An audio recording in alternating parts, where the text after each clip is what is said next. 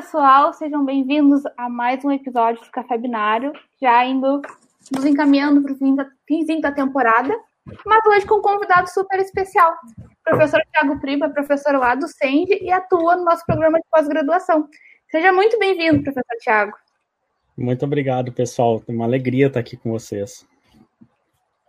Com a gente aqui também hoje a nossa querida Mone, os Lucas, a dupla de Lucas do DA. Tem mais gente, né? Mas eu vou dar, falar a verdade, eu não sei pronunciar o, o sobrenome do nosso colega, então é o Lucas e o outro é o Sage.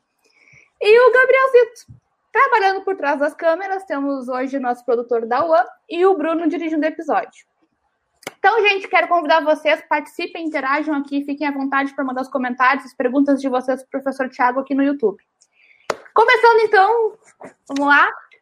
Tiagão, a gente tem assim a pergunta clássica do café binário, que é para dar o, o start, pontapé inicial aí na brincadeira. Tá então bom. eu quero que você conte para nós que quem é o Tiago sem ser o, o professor Tiago? Quem é o Tiago depois da faculdade? Que a gente não vê. Ah, o Tiago do dia a dia. Mas... Isso aí. Então, assim, eu sou um cara tranquilo, de, de me relacionar com as pessoas, sou muito de boa. Eu sou um cara que eu gosto de muitas vezes meditar, eu gosto muito de praticar esporte, é, gosto muito de jogar tênis, paddle. É, já gostei bastante de pedalar, então eu pedalava bastante na época que eu estava em São Paulo. É, eu sou um cara muito curioso, é, então, assim, é, qualquer coisa que me dá um pequeno gatilho do como é que isso funciona, por que, que isso funciona, é, é, algo que eu sempre vou buscar atrás, descobrir uma forma e sempre pensar na forma que me dê menos trabalho de resolver o problema. Uh, eu tenho vários é, cachorros e gatos aqui em casa. Né? O Cusco é, é, é, o cachorro mais viajado que eu conheço, ele já foi para tudo que é lugar aqui comigo. Uh, tem a Judite também, a Judite é, ela anda sempre em, em círculos, né? a gente adotou ela. A gente tem quatro gatinhos, né? é, é o Willikit, a Pafúncia, a Geodésia e um que, assim, o pessoal chama de Mimi, mas eu chamo de White Walker, né? Porque ele, ele tem uma aparência, assim, um pouco peculiar, já, já é velhinho, assim. Uh, esse sou eu, eu gosto dessas coisas, de fazer essas atividades, assim, e me divertir, e buscar coisas novas sempre. Legal. Professor, uh, ah, para você, qual a melhor forma de ocupar tempo? Olha, ultimamente a melhor forma de ocupar tempo tem sido dormir. Eu tenho toda vez que sobra um tempo para mim dormir, eu tenho usado para isso. Uh, depois, colocando em ordem, é, eu gosto bastante de, de ver seriado, eu gosto bastante de ver série, eu gosto bastante de ver filme. É, e, enfim, por aí depois ir para a rua fazer alguma coisa. Ah, eu tenho uma horta também que eu estou agora cultivando, né? Eu consegui, a minha tia, eu vi que ela está aqui no chat, mandou uma mensagem. Tia, abração, tia. Viu só? Não sei se alguém mandou abraço para a família aqui, eu estou mandando aqui abraço para a tia que está me vendo. tia também. Manda todo mundo aí abraço para minha tia. Aí, Conceição Tom, você tá aí, ó. Essa é minha tia. Abração, tia. É, ela me trouxe umas sementes de uma viagem que ela foi para a Croácia. E agora eu estou plantando essas sementes que é para ser uma um, vegetal, não me lembro agora o nome dele, mas que ele é roxo, mas que aqui é verde. Então eu estou plantando isso para ver o que, que vai sair daí. Legal. Bacana. Eu acho bem legal ter, ter hortinhas. Uh, e agora, uh, indo um pouco para a tua formação, uh, tu poderia nos contar como é que foi tua graduação e tua pós? Posso, posso sim. É, eu posso até começar um passo um pouco antes, começar lá no colégio, mas eu não vou me estender demais, eu prometo. É, eu tive sorte, por exemplo, lá no, no, meu colégio, que nas minhas aulas de, de educação artística, é, eu tinha uma professora que sempre nos instigava não a, a fazer desenhozinhos, mas ela sempre nos instigava a, a fazer pesquisas sobre por que, que as marcas são criadas e por que, que os logos têm determinados formatos. Né? Então, ela trazia sempre essas questões para nós nas aulas de educação física, fazer a gente apresentar trabalhos, coisas nesse sentido. Também trazia coisas relacionadas à cultura dos locais, né? Por que, que um local tem uma determinada cultura? Por que tem determinadas cores? Enfim. Né? Então, é, eu diria que os primeiros estímulos, digamos assim, começaram por aí.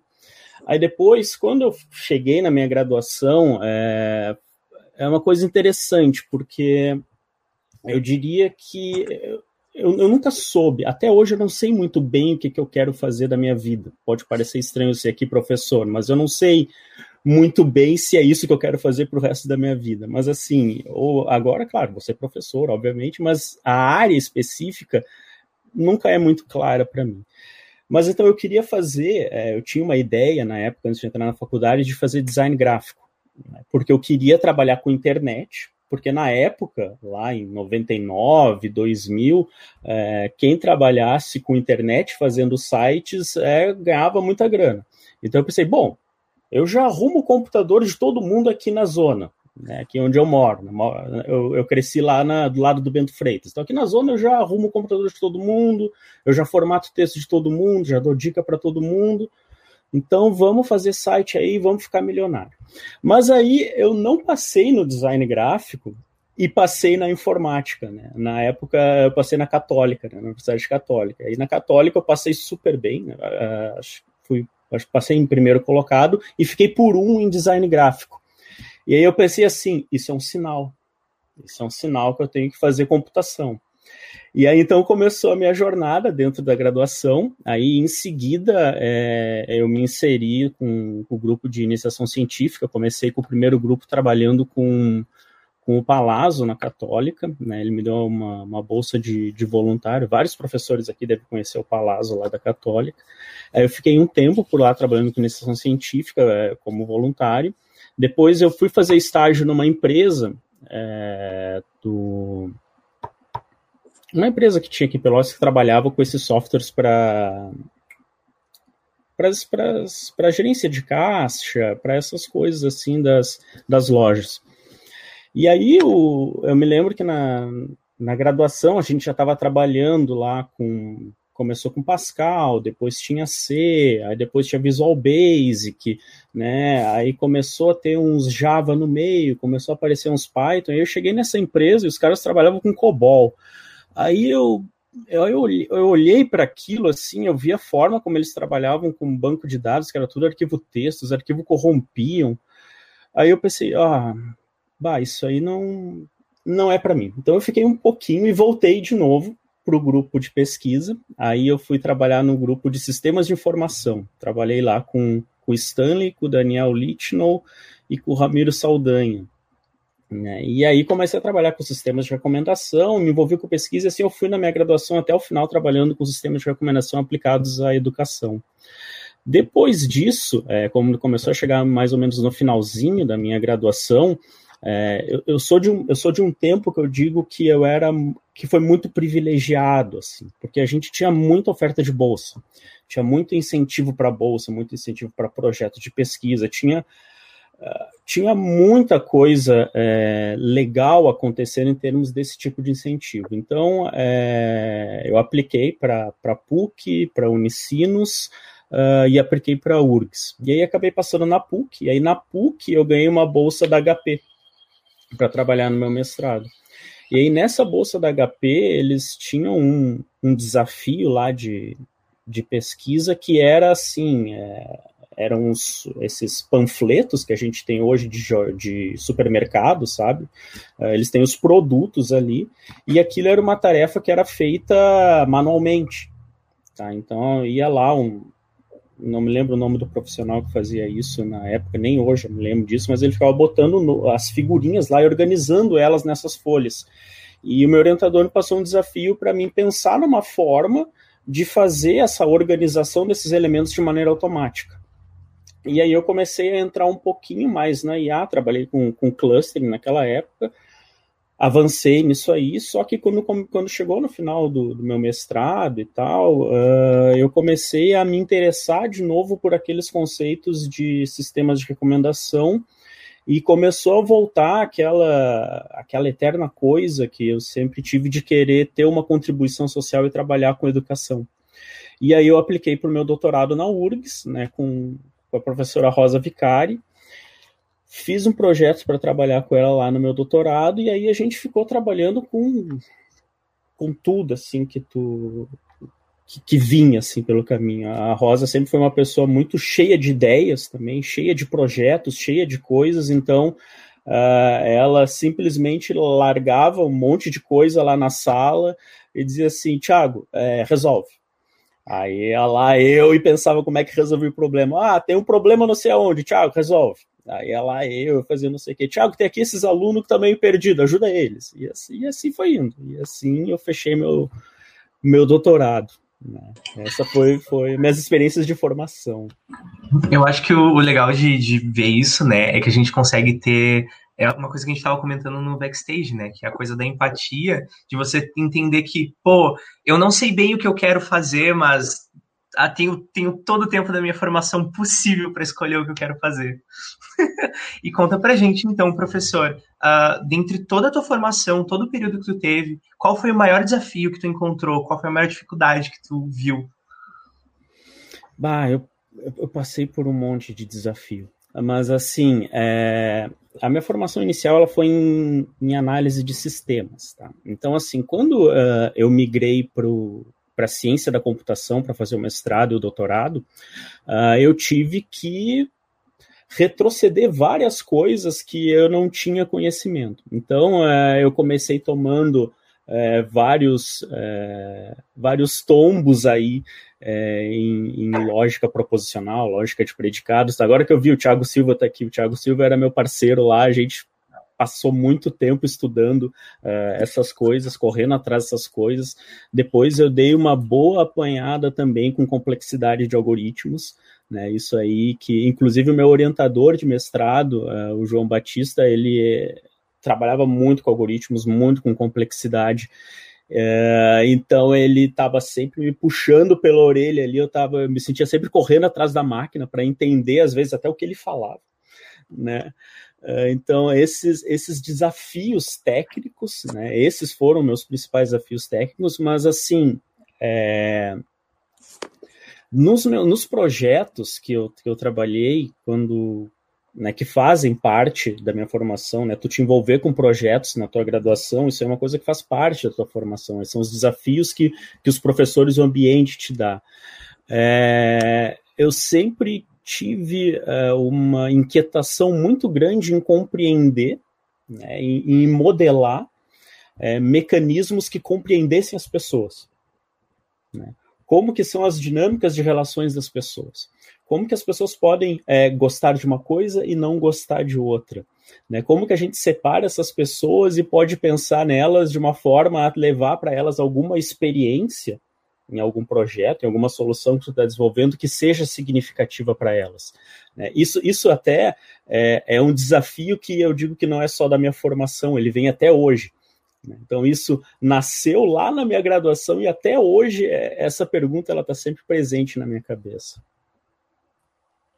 Então, professor, é, como você falou, teve várias migrações durante, é, foi, foi sistemas, foi, foi computação, daí agora tu é um professor da CENG. Assim, como foi tua proximidade, a proximidade de um professor da CENG com a computação? Teoricamente fazer essa migração novamente. É, então, assim, lá no CENG, embora eu seja alocado lá, o meu trabalho é muito mais com as disciplinas de computação. Então, eu trabalho lá com algoritmos, eu trabalho lá com, com banco de dados. É, tem, tem ah, boa, tem, tem uma coisa que é, que é extremamente difícil para mim, que eu sempre peço ajuda para os alunos na aula, que é quando chega a minha disciplina de banco de dados, eu vou indo nos conceitos básicos, né? aquilo tudo que vocês têm muito, é, vocês aprofundam muito mais na computação, mas eu vou trazendo lá o SQL, os modelos ER, o processo de tu entender como é que tu monta os relacionamentos, as tabelas, tudo isso. Só que aí chega um momento da disciplina que eu digo para eles assim, tá, agora a gente vai aplicar isso. E na hora de eu aplicar isso é começar a entrar nos softwares que são específicos do geoprocessamento. Né? E aí entra lá o QGIS, entra lá o ArcGIS, e, e dentro desses softwares, assim, tem tanta coisa ali que eu não entendo, assim, porque primeiro, assim, tu abre a lista de sistemas de coordenadas, é uma lista gigantesca, assim, assim é uma penca de sistema de coordenadas que tu tem que, é, de certa forma, compreender aquilo para que na hora que tu vá salvar alguma né, algum dado no banco de dados e vá puxar para o teu mapa, uh, ele tem que bater esse sistema de coordenadas, senão o teu ponto não vai parar onde tu quer. Então, vira e mexe, eu digo assim, ó, oh, pessoal, é o seguinte, vocês vão ter que me ajudar aqui. Eu não me lembro desses códigos de sistema de coordenadas. Me digam o que, que é e a gente vai avançando junto aqui. Né? Outras coisas que vão acontecendo é justamente as partes de, de aplicações, que é, sei lá, a camada.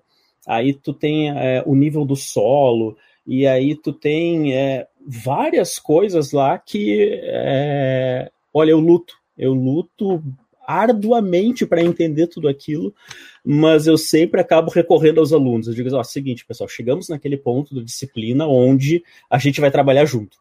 Eu vou chegar aqui com o banco de dados, com a tecnologia, com como que a gente pensa sobre o problema, e eu vou aprender com vocês essa, toda essa bagagem que vocês têm, e a gente vai trocar umas ideias aqui, e vamos avançar para fechar. Que aí no final eu quero que eles façam um WebSig e possam botar na internet essas, né, esses mapas, esses estudos que eles fazem. Ué, show, é isso, né? Chega um ponto que a gente precisa de um conjunto de profissionais para a gente conseguir juntar todo esse conhecimento, né? Antes de eu ir para a próxima pergunta, Tiago, eu só quero fazer saber uma coisinha assim. Tu disse que tu cresceu perto do Bento Freitas. Tu é chavante, né? Ah, claro. Ah, claro. Agora a gente bota o Thiago assim no lado do coração. Mas claro, assim. E, e, assim, ó, na minha época o Bento Freitas era aberto, entende? Então eu jogava bola no gramado do Bento Freitas.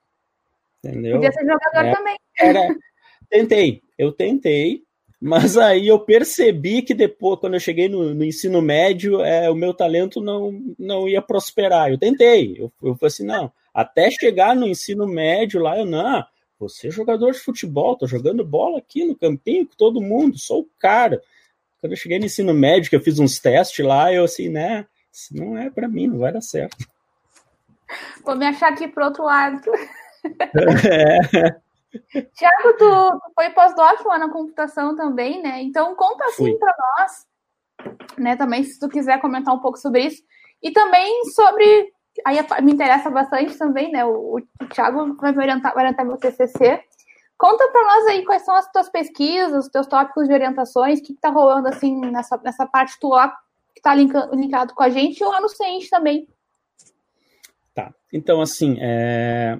eu tenho perguntas. Tá? Então, os meus tópicos de pesquisa, digamos assim, eles são perguntas que eu tenho. Tá? Dentro dessas perguntas, né, algumas que eu tenho é compreender o comportamento de alunos e professores em ambientes educacionais, né, para que a gente possa é, relacionar isso com é, como está dando essa relação de comunicação e pensar se essa relação precisa ser melhorada para que a gente possa, de alguma maneira, trazer evidências de como está sendo esse processo educacional. Né, e aí a gente possa pensar, então, de mecan em mecanismos inteligentes que possam dar suporte a isso. Né? Então, é, essa compreensão do, desse comportamento e dessas relações é a pergunta, que uma das perguntas que eu tenho. A outra pergunta que eu tenho, que ela é bastante relacionada com algumas coisas que eu tenho puxado com alguns alunos do CENG, é como que a gente pode, de uma maneira fácil, mostrar dados educacionais para que é, gestores e pessoas que tomem decisões e formem políticas públicas possam enxergar isso e possam tomar ações baseadas em evidência. Então, por exemplo, tem o projeto, digamos que está isso aí, se chama Escolas no Mapa. Né? Uh, eu estou há um tempinho lá remando com escolas no mapa, mas esse ano eu acho que vai, vai rolar, vai ser umas coisas legais aí dele. Uh, Imagina que tu tem escolas, tá, que elas estão muito próximas entre si, certo? Então tem, tem uma escola aqui que é, que é minha vizinha aqui que tem um determinado índice de DEB, tem uma outra escola que é um pouquinho mais distante, que é no Barro Duro, é, eu tô aqui no Laranjal, que, mas que também é próxima. E se tu olhar os dados dessas escolas, desses desempenhos, da, da satisfação, da infraestrutura, dessas coisas assim, uh, são completamente diferentes. Por que que isso acontece? Né? Então, esse tipo de pergunta é o que fascina, esse tipo de pergunta é o que me fascina, na verdade, e é o que traz essas motivações para escolas no mapa. De repente, é algum aspecto relacionado à liderança, de repente, alguma outra, é, alguma outro, algum outro tipo de característica, não sei, mas Escolas no Mapa, ele, ele tem esse propósito, mostrar essas coisas. E aí, claro, tem os cruzamentos de dados, tem essas coisas todas. Outra coisa que me interessa bastante é, é criatividade e inovação. Né? Como é que a gente pode pensar em misturar processos criativos, primeiro, o que, que, é um processo criativo, como se definir um processo criativo, é, como que a gente pode pensar nos aspectos de inovação e como que tu pode construir uma ponte entre, entre esses dois mundos. Essa, é, é, entre esses dois mundos. Essa pergunta, até a última, ela é um, um pouquinho mais filosófica, digamos assim, é, e ela é, não se materializa ainda com muita facilidade, mas é o que eu estou é, procurando essa resposta por agora. E tu tinha falado sobre o pós-doc né, na UFPEL. O pós-doc na UFPEL foi show de bola, tá? Eu pude é, me reconectar com um monte de gente que que era da época da, da minha graduação, que na verdade foram meus professores, né? Tá aí o Mariltão foi meu professor, é, a Renata foi minha professora, o Adenauer é, não foi diretamente meu professor, mas ele estava sempre ali no laboratório, com, que eu ficava de pesquisa, porque ele tinha um cluster gigantesco, e esse cluster ficava atrás da, da, da minha cadeira. Então, Adenauer também, super gente boa. É, o Pila, o Pila também foi, foi meu professor. É, o Dubois não foi meu professor, mas via ele pelos corredores toda hora. Um café. É, passando pelos corredores, passando pelos corredores, né? E claro, teve diversos outros professores também que estão na FURG, que foram meus, meus professores. Né? Então, voltar para para o FEPEL foi muito legal por causa disso, para rever essa galera toda, para me reconectar com esse pessoal todo e, e principalmente é, quando eu cheguei, vou, vou, dar um passinho atrás. Eu cheguei no pós-doc da, da UFPEL porque eu tinha passado um período de quatro anos na Samsung. Né? E aí lá dentro, é, é, eu, eu, negava muito essa questão de ser professor. Tá? Então, assim, é, eu nunca passou pela minha cabeça ser professor. Tá? Assim, assim, não, não vou ser professor. É, meu irmão é professor, meu pai é professor. É, e aí eu assim, não, não vou ser professor, não, não é isso que eu quero. Eu quero trabalhar numa multinacional, eu quero trabalhar numa empresa, é, eu quero ter o meu negócio. Né? Sempre, sempre fui disso. E aí, então, eu terminei todo esse período de formação até o doutorado e disse: tá, agora vamos, vamos para a indústria. Vamos lá, né? Tava ganhando bolsa até então, vamos para a indústria. Aí consegui ir para a Samsung, só que aí lá dentro, depois de um tempo, é, eu caí na real que na verdade eu queria ser professor. Né? Então aí é, foi aquele momento de chutar o balde, digamos assim, e vamos correr atrás daquilo que, que tu te identificou, daquilo que realmente tu, tu queres ser. Vindo para o pós-doc, me acolheram super bem, aprendi um monte com, com o pessoal durante esse momento e continuo aprendendo um monte com eles até agora. Né? A forma de tu interagir com os alunos, a forma de tu preparar uma aula, a forma de tu né, montar e, é, esses projetos que, por exemplo, são esses que, o que vocês estão fazendo aqui. Isso é genial, isso é magnífico. Né? Então, ficar aprendendo essas, essas coisas com eles é, é muito do que eu aprendi no meu pós-doc e eu só tenho a agradecer por, por eles terem me selecionado, porque eu me lembro até que era bastante gente até no processo seletivo. Sim, legal. Tiago Ferrugem mandou uma pergunta aqui que o, o, nosso, o Bruno, nosso diretor, colocou aqui para nós, nós fazermos ela, e eu me senti um pouco exposta, mas tudo bem. Ferrugem perguntou se alguém isso já aconteceu de algum aluno desaparecer depois de falar sobre o projeto de TCC. Mas antes eu só quero me defender, Ferrugem, que a pandemia impossibilitou as minhas disciplinas para eu me formar, tá? Mas já aconteceu alguém além de mim, Thiago? Eu me expliquei, eu mandei e-mail explicando, pelo menos. Não, não, mas tu não desapareceu. Teve, teve uma outra. Eu considero desaparecimento assim: uh, o aluno me olha assim, faz uma cara de meu Deus, o que, que é isso? Fala três vezes e desaparece. né? E, esses a, aconteceu, aconteceu já. É, não, não vou citar nomes e, e, nem locais porque acho que eu não quero expor a pessoa, mas aconteceu assim de de passar o, uma dessas questões que tinha, que na época era a gente tinha, a gente tem na verdade ainda um dos projetos que a gente trabalha com, com as escolas da, da rede municipal. Esse ano ele está ele tá bem parado, mas assim o que, que a gente queria? A gente queria conectar uma máquina de corte a laser, né, que a gente fabricou lá, de marcação laser, claro, não era uma coisa super violenta, com Scratch. Né? Então a gente queria que, que o aluno fizesse seus desenhos lá no Scratch e a partir daí, então, ele mandasse esse projeto lá para a CNC. A CNC lá tinha um interpretador disso, convertia isso lá, acho que era G-Code, que ele transformava o negócio, e desenhava desenhava o troço num papelão. E aí eu me lembro que, que o aluno, bah, que legal, pô, massa isso. E só que aí, é, quando a gente começou a avançar no segundo, no terceiro encontro, é, o aluno simplesmente sumiu. Né? Então, é, eu acho que começou a perceber que o buraco era muito mais embaixo. Eu também tinha, é, ainda trabalho um pouco nisso, que é essa, essa dificuldade de estimar o quanto que a gente pode passar de desafio e, e, e ter esse, esse, caminho gradual que, que precisa ter uma sensibilidade do professor quando ele conversa com os alunos, né? Eu, né? Isso é uma coisa que, que, que eu já estou bem melhor do que eu estava na época quando eu fiz essa proposta para aluno, uh, mas foi, foi esse o caos, digamos assim, do aluno que desapareceu que mais me marcou. Legal. Tem comentário chegando aqui no YouTube. Comentário de Jorge Luiz. Ele manda assim: Qual foi o ponto mais alto até então na sua carreira como docente? Abraços, saudades, amigo. Sabe assim, é... teve um caso que foi até o caso que, que a Tati comentou ali.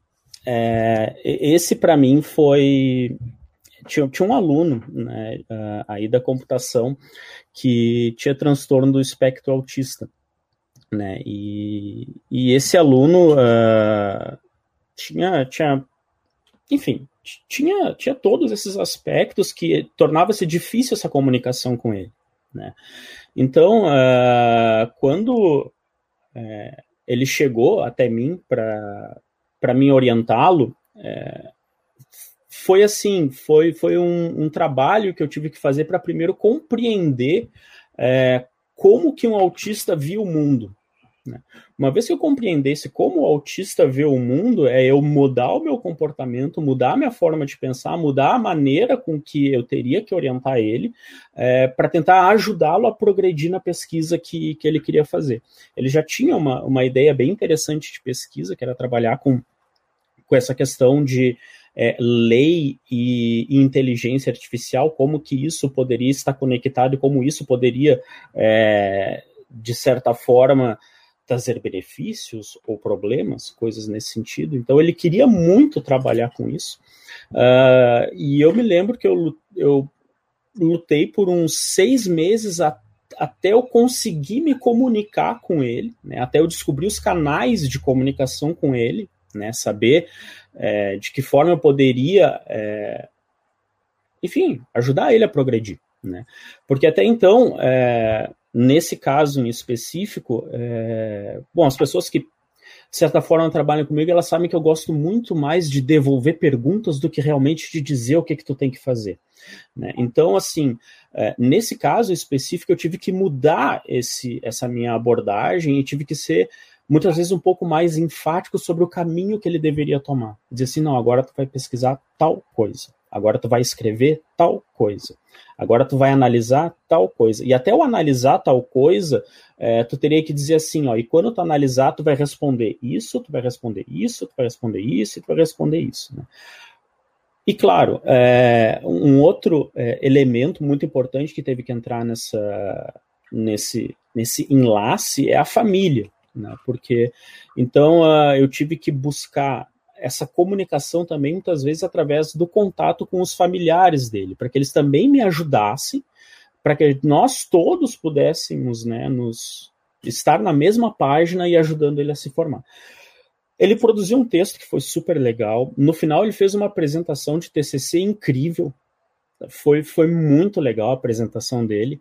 E, e aí no final tu vê uh, a, a, os pais dele, a família dele, assim, é, felizes, contentes e, e, me agradecendo assim por ter ajudado é, o filho dele da, de, o filho deles, né, dessa forma assim, é, foi, foi meu ponto alto, foi meu ponto alto, assim, é, para mim, assim, eu não fiz nada mais do que do que a minha obrigação e, e pensar que, que, eu, que eu ajudei tanto, né, aquelas pessoas, assim, para mim esse foi foi assim até o, até então para mim é, é, foi foi o ápice. Bacana. É importante se botar um cara no outro né? Parabéns. Então professor uma pergunta aqui. Qual lugar você mais gostaria de ir na vida? Ah, o lugar que eu gostaria de mais ir na vida. Eu queria ver a aurora boreal.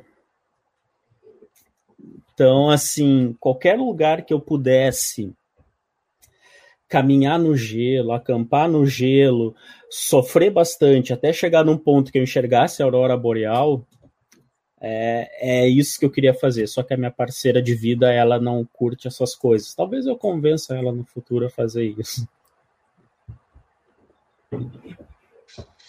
Legal. Uh, professora, pode nos responder? ela já respondeu aqui, vai ter que ficar solteiro. Mas eu acho que o, o professor Guineto pode te levar junto numa dessas. Ele, ele contou para nós entrevista que ele gosta dessa, da, desse espírito aventureiro. É, me convido, Massa! tá aí, ó. Já, já tem parceria, então.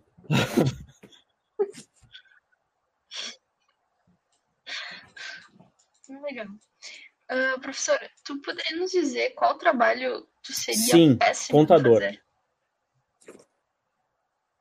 Uh, eu, sou, eu sou terrível com tarefas repetitivas, eu sou terrível com leis, eu sou terrível com ter que cumprir legislação. É, eu sempre fico lendo uh, aqueles documentos de que, dizem as normas que a gente tem que seguir, fico pensando, não, como é que a gente pode tornar isso mais simples? E tenho muita dificuldade de seguir aquilo, eu sei que é importante. Até minha diretora está aí, espero que, que ela tape os ouvidos na hora de, de ouvir isso. Mas eu tenho muita dificuldade com, com, com essas tarefas repetitivas e tu tem que ficar vendo a lei, e tu tem que é, ficar fazendo a mesma coisa quase toda hora. Então, tudo, tudo que for repetitivo, é, para mim seria muito difícil, muito difícil. Vem aquele pensamento, né? Não dá para botar isso num looping, tipo. Exatamente. e conta pra isso, gente. Bota num looping e bah, vamos jogar um tênisinho, né? Vamos. Pô, é, fazer um fazer yoga, yoga né? Conta pra gente, então. Uh, já que a gente está nesse tema agora um pouquinho uh, sem tecnologia, né? Numa semana sem tecnologia, o que bah, você faria? Assim, ó, os primeiros dois dias seria para me desintoxicar da tecnologia. Né? Uh, depois disso,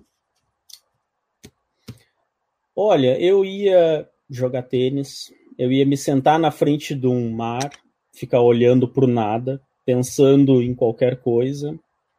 Uh, eu ia brincar com meus bichos, né? Ia tentar adestrar algum a pegar bolinha, que até hoje eu jogo a bolinha para eles, eles olham para mim e, e, dizem assim, vai tu, né? Uh, e aí, e aí por, por esse lado, assim, de pegar um solzinho, pegar uma sombra, tomar uma água de coco, e aí por esse caminho, assim. Como tava comentando aí de um tempo mais relax, né? Se, qual hobby tu terias se tivesse tempo e dinheiro sem, sem, sem problema com tempo e dinheiro, infinitos, ambos? Ah, cara. Assim, ó. Tempo e dinheiro infinitos. Primeira coisa que eu ia fazer, assim, é, eu ia começar o dia jogando tênis, Tá? Aí depois eu ia ir dar uma relaxada né, na piscina, de repente dar uma nadadinha ali para dar uma relaxada ia almoçar num restaurante massa, assim, comer uma carninha. Depois de tarde eu ia cestear, tá? ia dar aquela cesta de boa ali. Aí lá pelas quatro da tarde, por aí, Uh, eu ia começar a ver uns seriados, ia dar uma olhada nos filmes ali, ia voltar para dormir e começar de novo. Mas não por muito tempo, porque senão eu ia acabar enchendo o saco. Mas aí provavelmente eu ia mudar de esporte, mudar de clima uh, e arrumar alguma, algum outro seriado ou filme para assistir. E atualizar o, o roteiro. é. Então, sabe, agora eu vou te fazer uma pergunta que esses dias a gente estava construindo o roteiro e a gente chegou à conclusão de que é uma das mais difíceis, assim, da pessoa responder. Mas vamos ver se tu consegue enxergar ela de uma maneira melhor, de uma outra perspectiva. Chegou, chegou a pergunta de ouro.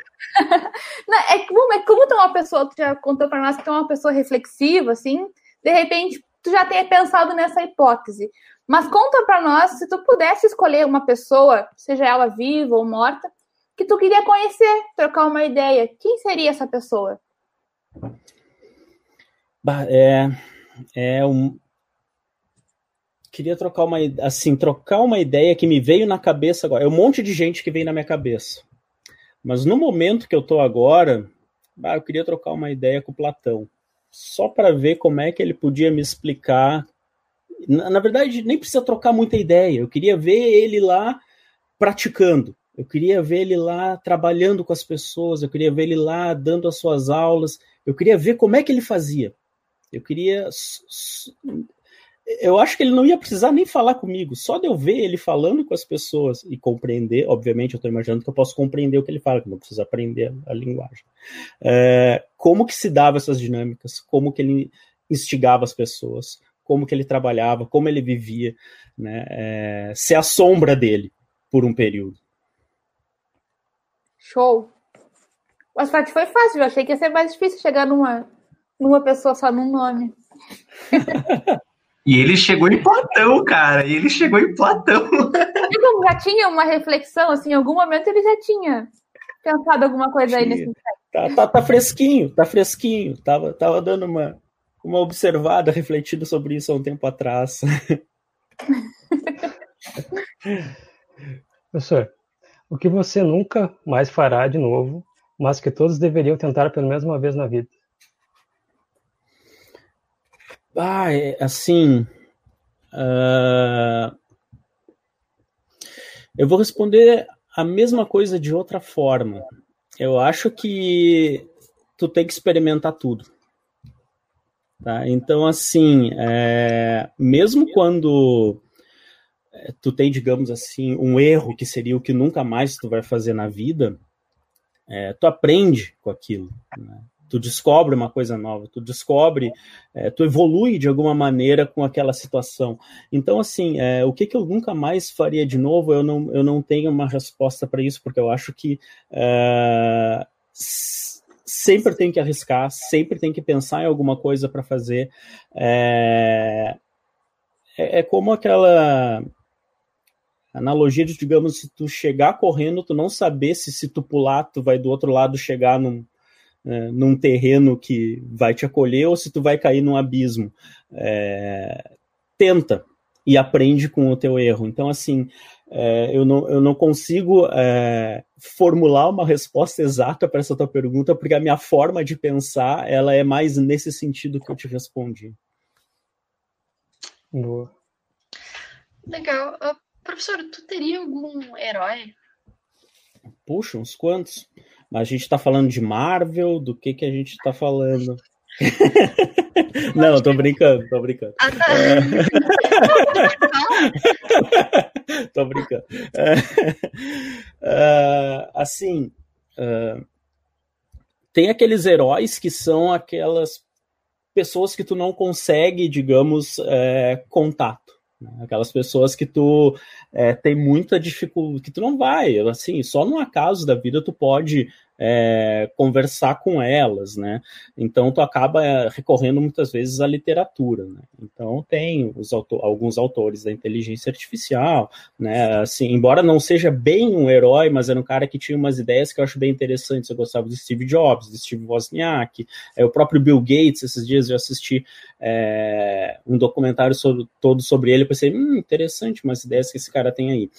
Uh, mas assim, uh, o que eu vou responder agora não é não é puxação de saco, viu? Mas assim, das pessoas próximas, é, tem muitas pessoas assim, é, tem meus primos, tem meus familiares, todos eles têm sempre algum aspecto, tem sempre alguma coisa que eu penso, nossa, que legal, eu quero aprender um pouco mais com ele sobre isso.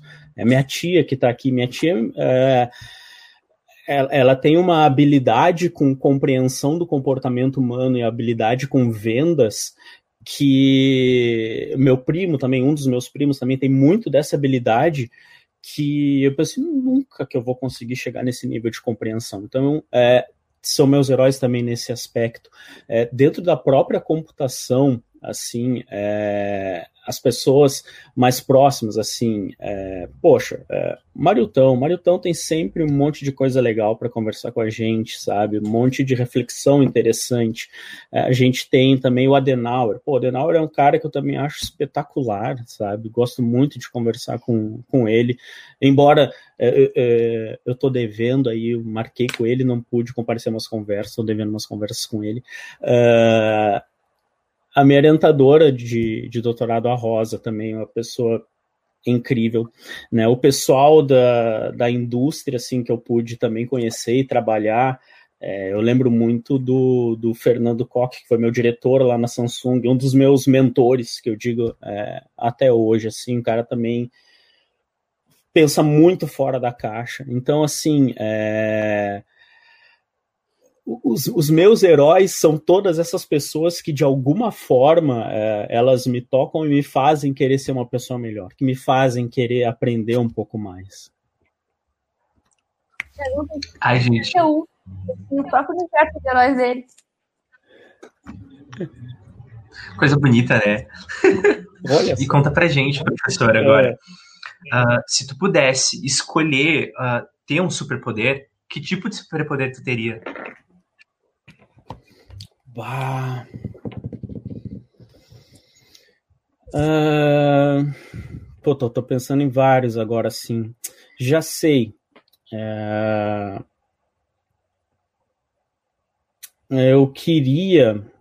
Na verdade, não vou dizer que queria ser um super Eu queria ter. Eu queria ser o Thor. Pronto.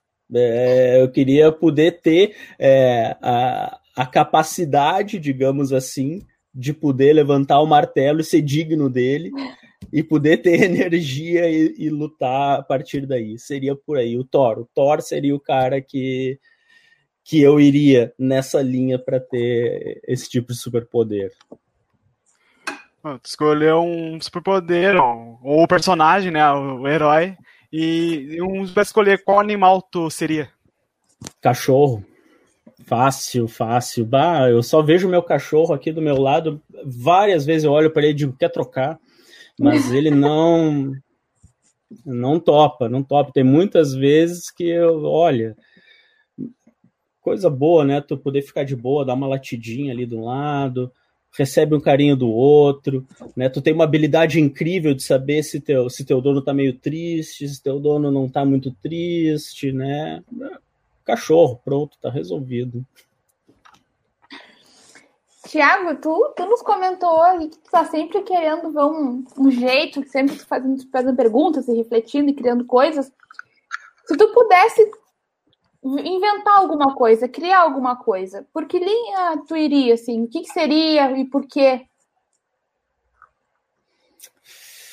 Se eu pudesse criar alguma coisa, é eu queria descobrir uma maneira é, que eu pudesse, por exemplo, diminuir as distâncias que a gente tem é, entre os alunos que têm mais oportunidade e menos oportunidade. Isso até é, é uma das coisas que, dentro dessas minhas perguntas é, que eu tenho, ela sempre aparece na forma de desenvolver alguma alguma Raspberry Pi que leve conteúdos para outras pessoas, é, alguma forma de tu poder ter acesso a redes de comunicação que facilite essa comunicação, de diminuir essas distâncias, sabe? É, para tu ter é, mais, digamos, uh, equidade no processo, sabe? E quebrar algumas coisas, digamos, dessa estrutura de, de sociedade que eu não. Que eu acho que poderia ser muito mais justa, é, eu tentaria inventar algo que fizesse isso funcionar. Para tu ver, o que, que eu vou inventar, não sei, mas eu queria algo que resolvesse esse problema. O que que é, é uma das perguntas que ainda estão comigo. Mas é legal. A gente conseguiu compreender a, a linha de raciocínio. Com certeza. É uma boa. Professor, você gosta de música? De qual tipo senhor gosta? Ah, eu sou do rock alternativo. Sou do tempo de Pearl Jam, eu sou do tempo de Stone Temple Pilots, de Alice in Chains, é, Nirvana.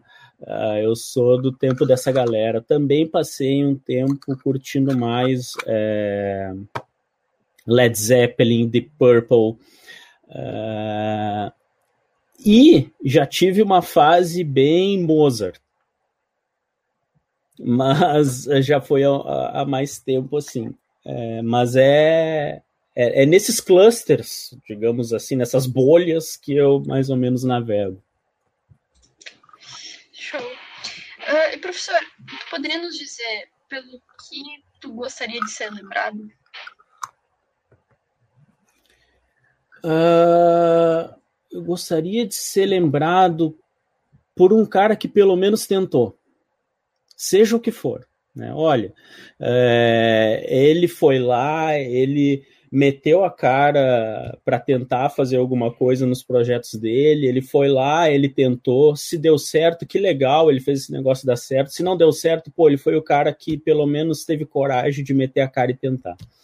Né? Então, assim, é, o, o cara que pula do precipício, digamos assim, puxando aquela analogia passada, gostaria de ser lembrado por isso, né? O, o, o, louco, digamos assim, que enquanto as pessoas pensavam que não, não dá, não é possível, ele chegou lá e se atirou e se estoporou muitas vezes, que vai se estoporar mesmo muitas vezes, porque é, é normal tu errar muito mais do que acertar. Mas ele foi esse cara. Então é por isso que eu gostaria de ser lembrado. Show. Tiago, deixa eu só vou cortar um pouquinho aqui o, o meu colega Seiji porque alguém tão, tão te expondo aqui nos comentários, perguntando qual é que é Sambô, não, Mariltão, Sambô não. E o Sambô, Raça Negra? Não. Bom, brasileiro que não curte raça negra, Thiago. Bah, tá, no, tá, tá, no sangue do, Brasil, do bom brasileiro curtir um, um raça negra. Bah, assim, ó, uh, uh, isso é interessante. O Sam, vou pegar o Sambô, o Sambô que o Mauritão colocou ali. A gente tinha um, um gatinho chamado Genevivo. Né? Então, o, o, o Genevivo, é, ele era um. Ele, mais ou menos, quando eu estava escrevendo as coisas, assim, às vezes até é, eu boto umas fotos com uma gatinha do meu lado que é a Pafúncio. Né? O Genevivo, às vezes, fazia a mesma coisa. Né? Então, assim, é, o Genevivo ele também compartilhava comigo do gosto musical. Assim. Então, assim, às vezes é, a minha esposa colocava o sambô para tocar seja onde quer que estivesse o Genevivo, se ele estivesse perto da caixa de som, ele fugia e se escondia. Tá? Então, assim, tocava o sambô, ele pá, disparava e se escondia num lugar. Eu disse assim: Eu te entendo, Genevivo. Eu tô contigo, cara. É nós, Genevivo. voltando, voltando a falar um pouco, então, do, de por que, que tu queria ser lembrado, queria dizer que eu achei muito incrível, é uma das coisas que eu compartilho contigo também, essa vontade de ser lembrado por alguém que tentou. e conta pra gente, uh, tu tem algum sonho do qual tu já realizou? Uh, meus sonhos são, são bem. É... Assim, vamos dizer, os, os, os, mais difíceis eu não realizei nenhum. Né? Que é, por exemplo, esse da solução, que foi a pergunta do que, que tu quer inventar que resolve tudo, esse é um sonho. Esse eu não realizei. Uh, outro sonho que foi legal, que, que eu realizei, foi, foi essa pessoa do meu lado aqui, a Kelly. Então, a Kelly, ter encontrado ela foi, foi um sonho que eu realizei. Uh, e os outros sonhos são extremamente banais. Por exemplo, eu sempre quis ter uma bicicleta massa. Quando eu fui trabalhar na Samsung, que eu pude comprar uma bicicleta massa, eu fiquei feliz da vida. Uh, eu sempre quis ter, poder, uh, eu sempre queria poder co comprar um carro que eu escolhesse, assim. Quando eu pude fazer isso, que eu escolhi, uh, eu também fiquei feliz da vida que eu pude fazer isso. Então, é, esses meus sonhos, eles vão do, do material ao, imaterial, digamos assim. Uh, além da, desse sonho que tu comentou, que não realizou ainda, que é criar, inventar algo que é diminuir a distância, tem algum outro sonho que tu ainda não realizou e deseja realizar? Olha, deixa eu pensar. Ah, vai ser difícil, mas eu queria pelo menos alguma vez na vida poder ir para o espaço.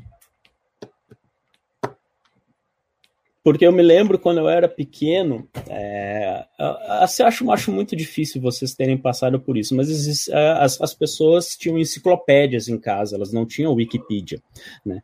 E, e eu tinha a coleção da, da Mirador Internacional. Meu irmão tinha a coleção da Mirador Internacional. E aí, nessa coleção, tinha um dos livros, assim. Uh, ah, cadê ele? Aqui, esse aqui.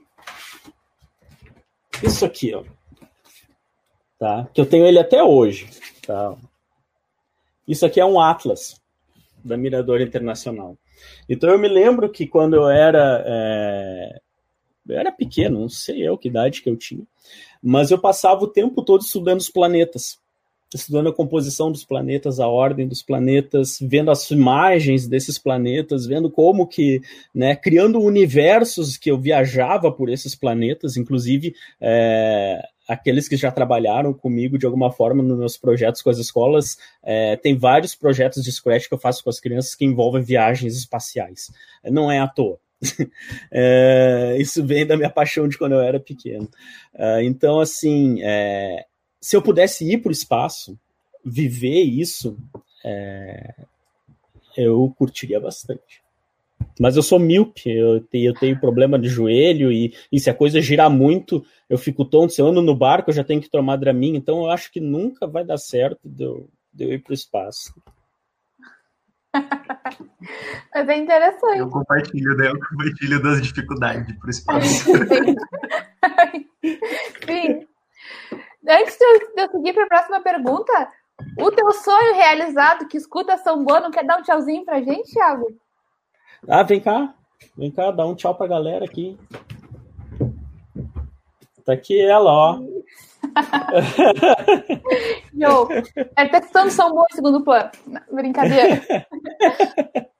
Tiago, conta para nós, assim, já, já que estamos numa pegada mais filosófica, reflexiva, se tu pudesse criar uma regra que todas as pessoas tivessem que seguir, que regra seria essa? Não siga regras. Porque a partir do momento que tu tem regras, tu mata a criatividade. Nossa, adorei essa. Show. Então, Thiago, uma perguntinha aqui. Qual a lição mais difícil que você já aprendeu? A lição mais difícil que, que eu já aprendi, é, na verdade, não é, eu não aprendi ainda, eu estou aprendendo, né? Porque, vamos de novo filosofar um pouco. É, conforme a gente vai é, crescendo como pessoa, como ser humano, vai ficando adulto, vai se relacionando com as pessoas, a gente vai constantemente é, mudando quem a gente é. Pelo menos é, comigo é assim.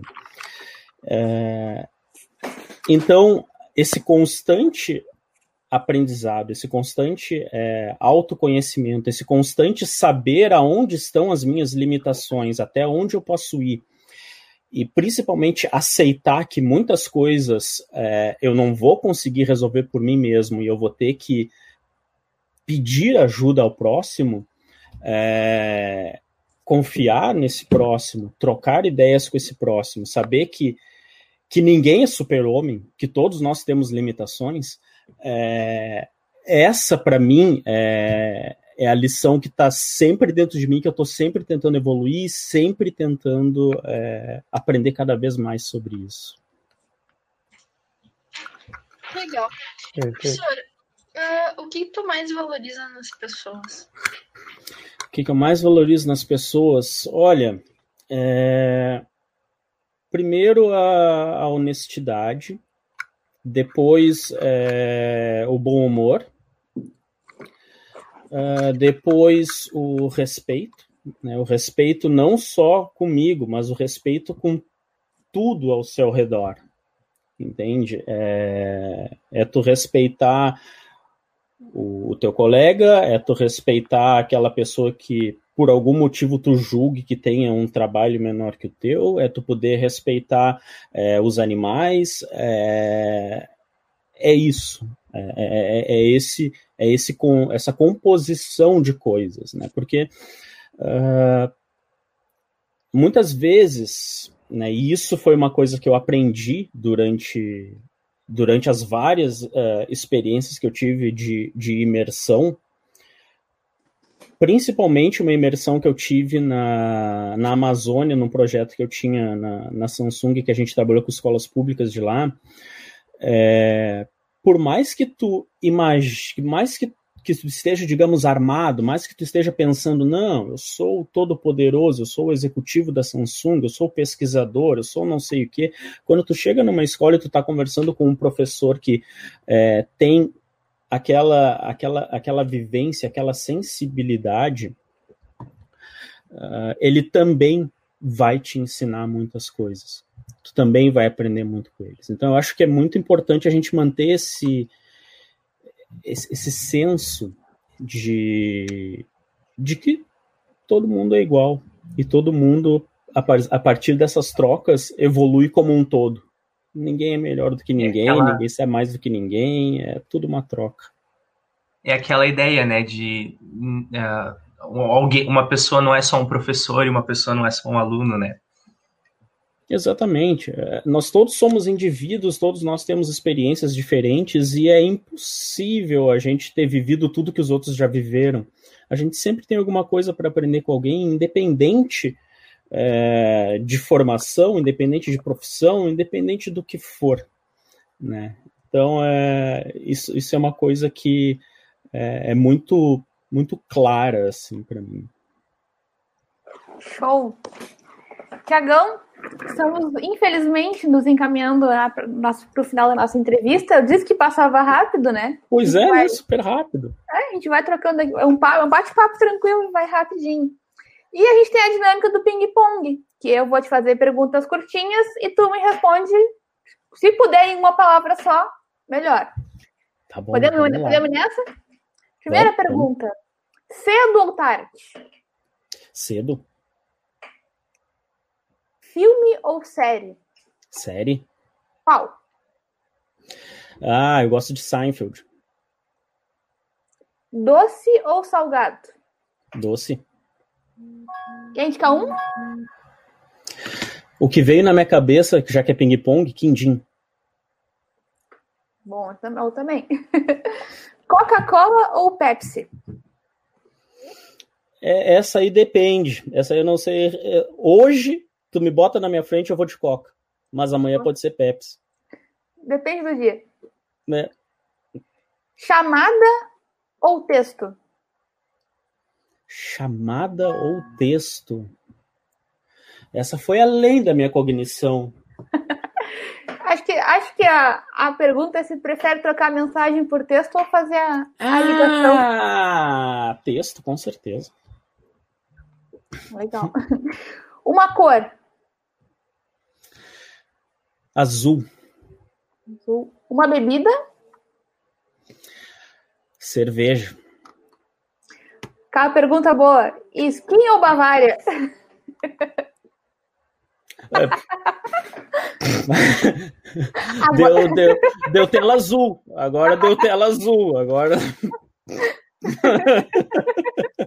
Não, essa é brincadeira. Não precisa responder, a gente entende.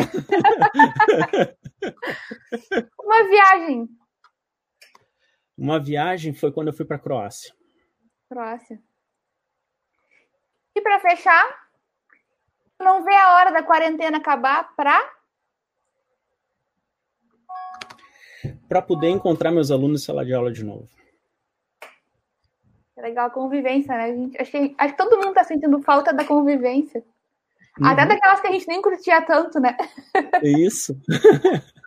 Agora, antes da gente fechar, Thiago, ah, ó, o professor Ricardo tá dizendo que eu devolvi o, o troco da pergunta da regra, uhum. porque sabe a cabeça do exorcista que fica virando assim, tentando entender?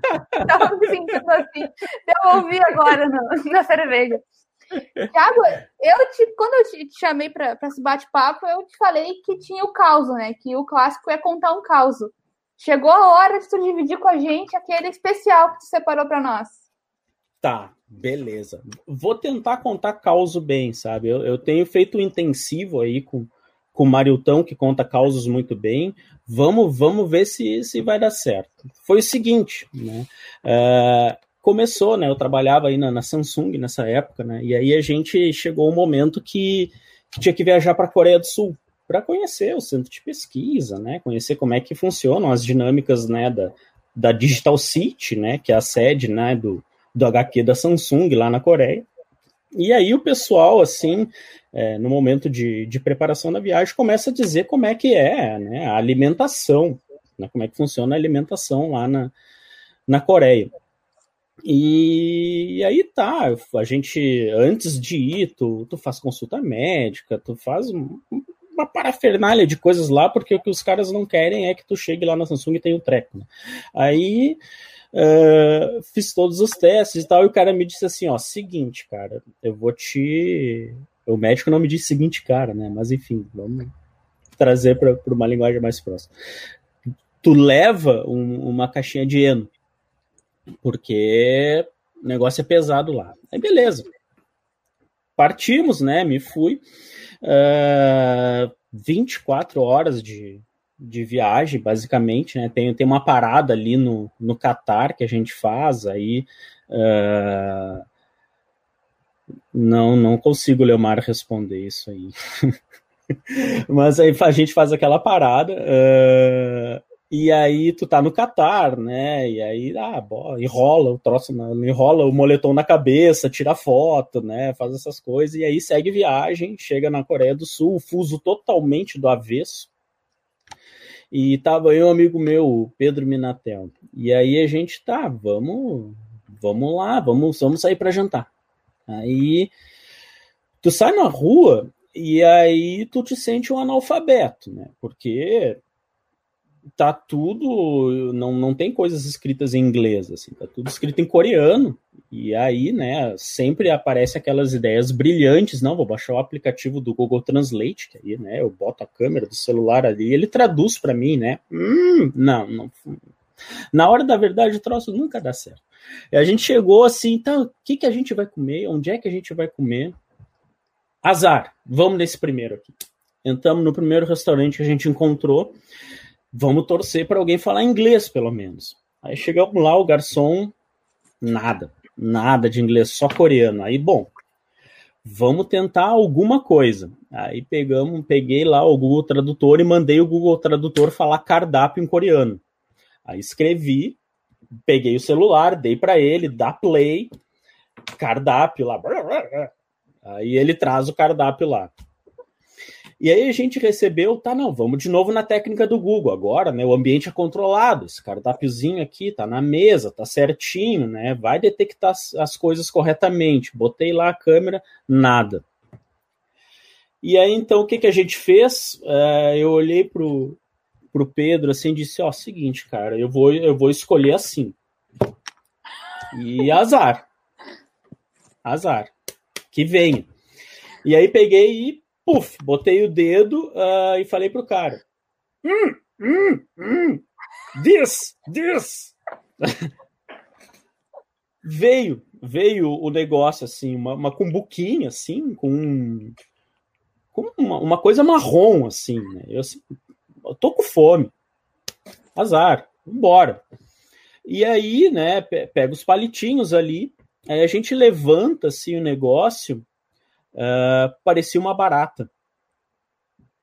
Né? E aí, assim, a gente. Bah, cara, parece uma barata. Tá, mas, mas a gente tá com fome. Os caras não iam nos dar uma comida que, né, que não fosse comestível. Mandamos para dentro. A gente comeu o bicho da seda. então foi foi aqui, é, e, e, o bicho da seda, assim, é, foi o, o melhor dos alimentos que eu comi durante toda a viagem. Porque lá, assim, é, tudo é muito apimentado. A, impressão que eu tinha é que eles conservam o alimento com, com pimenta, uh, e a gente aqui conserva, né, tem a, a, com, conservou, né, muito com sal. Então tudo é com muita pimenta, tudo, tudo. Então, assim, é, a partir dali, é, se vocês quisessem extrair um siso meu a qualquer momento da viagem, tranquilo, a minha boca estava dormente a todo momento. Quando chegou no final da, da, Cachorro não, cachorro não, Ferrugem, esse aí eu não encarei. Eu tenho uns amigos que, que foram nesse submundo, assim, não é tão popular, tem que ir no submundo para encontrar essas coisas, mas não, cachorro não. Tá, não, isso aí não, até porque meio ruim. E, e aí depois, quando chegou no final, assim, tava chegando no final da, da viagem, eu tava louco por um macarrão. E, e eu, assim, eu não... Ah, o Eleandro aí, grande Eleandro, meu brother. O do, o do, Imperador é, foi, foi outro, foi outro. É, a gente termina no Imperador depois. É, aí cheguei assim no final da viagem, querendo um macarrão. E aí a mesma coisa, tu chega no restaurante, ninguém fala teu idioma, tinha fotos no cardápio, eu vi uma foto que parecia ter umas massas com frutos no mar e um molho vermelho. Eu disse, é isso. É isso aí. Macarrão com molho vermelho. Só que o molho vermelho uh, era pimenta. Era molho de pimenta. Então, assim, é, não, tudo que eu não queria aconteceu naquele momento. Uh, depois teve né, um, um outro jantar lá também no meio dessa viagem que era para ter a, a, alimentação do, do rei, imperador coreano, chique, do sei lá o que, né? Que era o cara super respeitado. Eu cheguei, né? Bom, vamos lá, né? Vamos ver o que, esse cara comia. Só que, claro, na, na época do imperador, né, do rei, a, a alimentação era bem diferente. E a experiência era a gente comer a alimentação que tinha é, naquele momento, naquele contexto histórico. Uh, então foi o seguinte: é, foi verme do mar, foi filho de Lula, foi é, tudo que é outro bicho que vocês podem imaginar. É, como eu já tive a minha experiência inicial do bicho da seda, eu comi tudo. Comi tudo e vamos embora. Mas assim. É... Era bom? Olha, para quem gosta, deve ser. Eu, eu fui assim, ó. Nunca mais, provavelmente, eu vou comer isso na minha vida. Vamos lá, vamos encarar. então, é, eu aproveitei esse momento para explorar essa toda essa face da culinária coreana apimentada que deixa a boca dormente e vocês comem tudo que vocês podem imaginar que não se comia.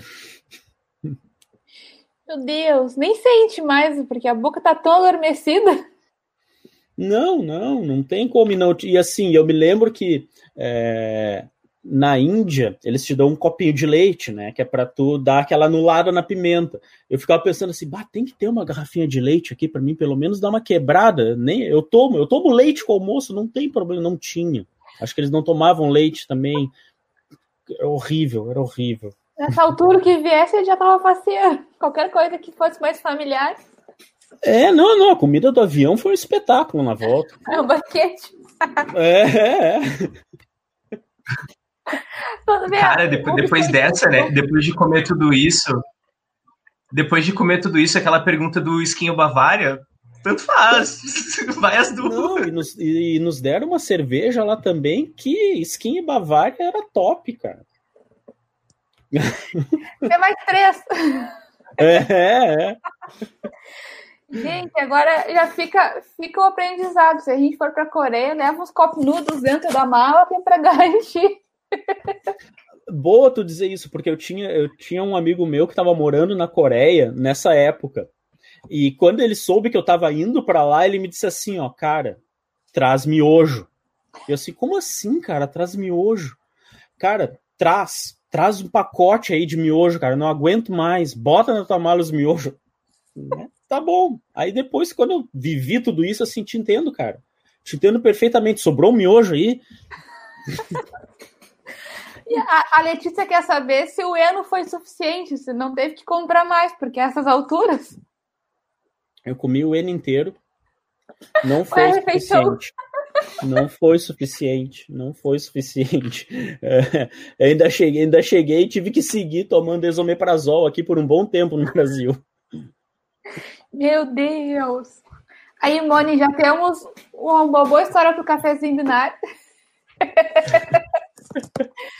que legal, Thiago. Poxa, infelizmente, infelizmente o nosso tempo está acabando, né? Mas que legal encerrar assim. Eu já fiquei imaginando assim, a boca pegando fogo, né? Isso aí. a pessoa com tanta fome que o que viesse. Azar, vambora, vambora. O Heitor até disse que de repente o bichinho foi o pessoal da cozinha que deixou cair sem querer na comida, mas tu já tava tão no clima. Bora, bora. Não, não importa o bicho. Não tinha pimenta no, no bicho da seda. Bora, manda mais. Ótima proteína. É. Então tá. Tiago, muito obrigada por ter aceito o nosso convite, por ter dividido essas histórias aí incríveis com a gente. Estou aprendizado todo. Mas além de, dessa história, desse, desse caos aí, mas foi muito interessante essa conversa reflexiva, assim, da gente se, se contestar um pouco, né? Parar para olhar assim e entender eu achei bem interessante, às vezes, às vezes, a gente na computação tem essa pegada mais de exatas e esquece um pouco de fazer essa coisa mais filosófica, né? De, de, entender o nosso lugar na sociedade. A computação na sociedade, eu achei que foi super legal, valeu muito a pena, acho que vai ser super incrível depois o pessoal ouvir o podcast com a, com, essa entrevista, super interessante. Obrigada mesmo, viu, por dividir e por nos dar essa oportunidade de, de refletir e pensar. Obrigada. Muito obrigado. Eu que agradeço a todos vocês. Excelente organização. Me senti aqui no estúdio profissional. Fiquei até um pouco assim, nossa senhora, tô meio denso aqui. Parabéns, pessoal. Muito obrigado pelo convite. Obrigada ao pessoal aí que participou com a gente. Um beijo para tia Conceição. É, beijo, tia. Aí, que participou bastante com a gente hoje. O pessoal aí que estava comentando. Legal. Quero agradecer então aos meus colegas de bancada. Monielle, o Lucas Seite. Agora, Lucas, tu faz a gentileza de pronunciar o teu sobrenome para nós? Ah, o nome é fácil, é Shepaniak. Shepaniak. É. Tá ah, assusta ler, mas falar é mais fácil. Daqui a cinco minutos eu não consigo repetir. Obrigada, então, Gabrielzinho, também com a gente. Hoje, quem estava no, a gente chama internamente de Deus, mas quem estava produzindo o episódio foi o Daozinho, a Raquel estava de folga hoje. Raquel, boa folga, espero ter aproveitado. e o Bruninho estava nos dirigindo hoje, então o pessoal aí do Beck foi show, obrigado também por fazer acontecer. E é isso, gente, esse episódio depois vai estar disponível aqui no nosso canal. Acredito que depois vai aparecer lá no Cafezinho, o Gabriel e a Moni são nossos produtores principais aí do Cafezinho, acredito que vai vir história, depois a gente compartilha com vocês. E depois esse episódio vai estar também disponível como o podcast para o pessoal aí ouvir, vai ser bem interessante é, refletir aí no, nos próximos dias também essa conversa. Tem, tem respostas que a gente ainda está processando, então acho que vai ser legal. Vamos ter que rever para poder entender melhor. então é isso, pessoal. Uma boa semana, fiquem todos bem, se cuidem, usem máscara, álcool em gel, todos os cuidados e até a próxima. Tchauzinho!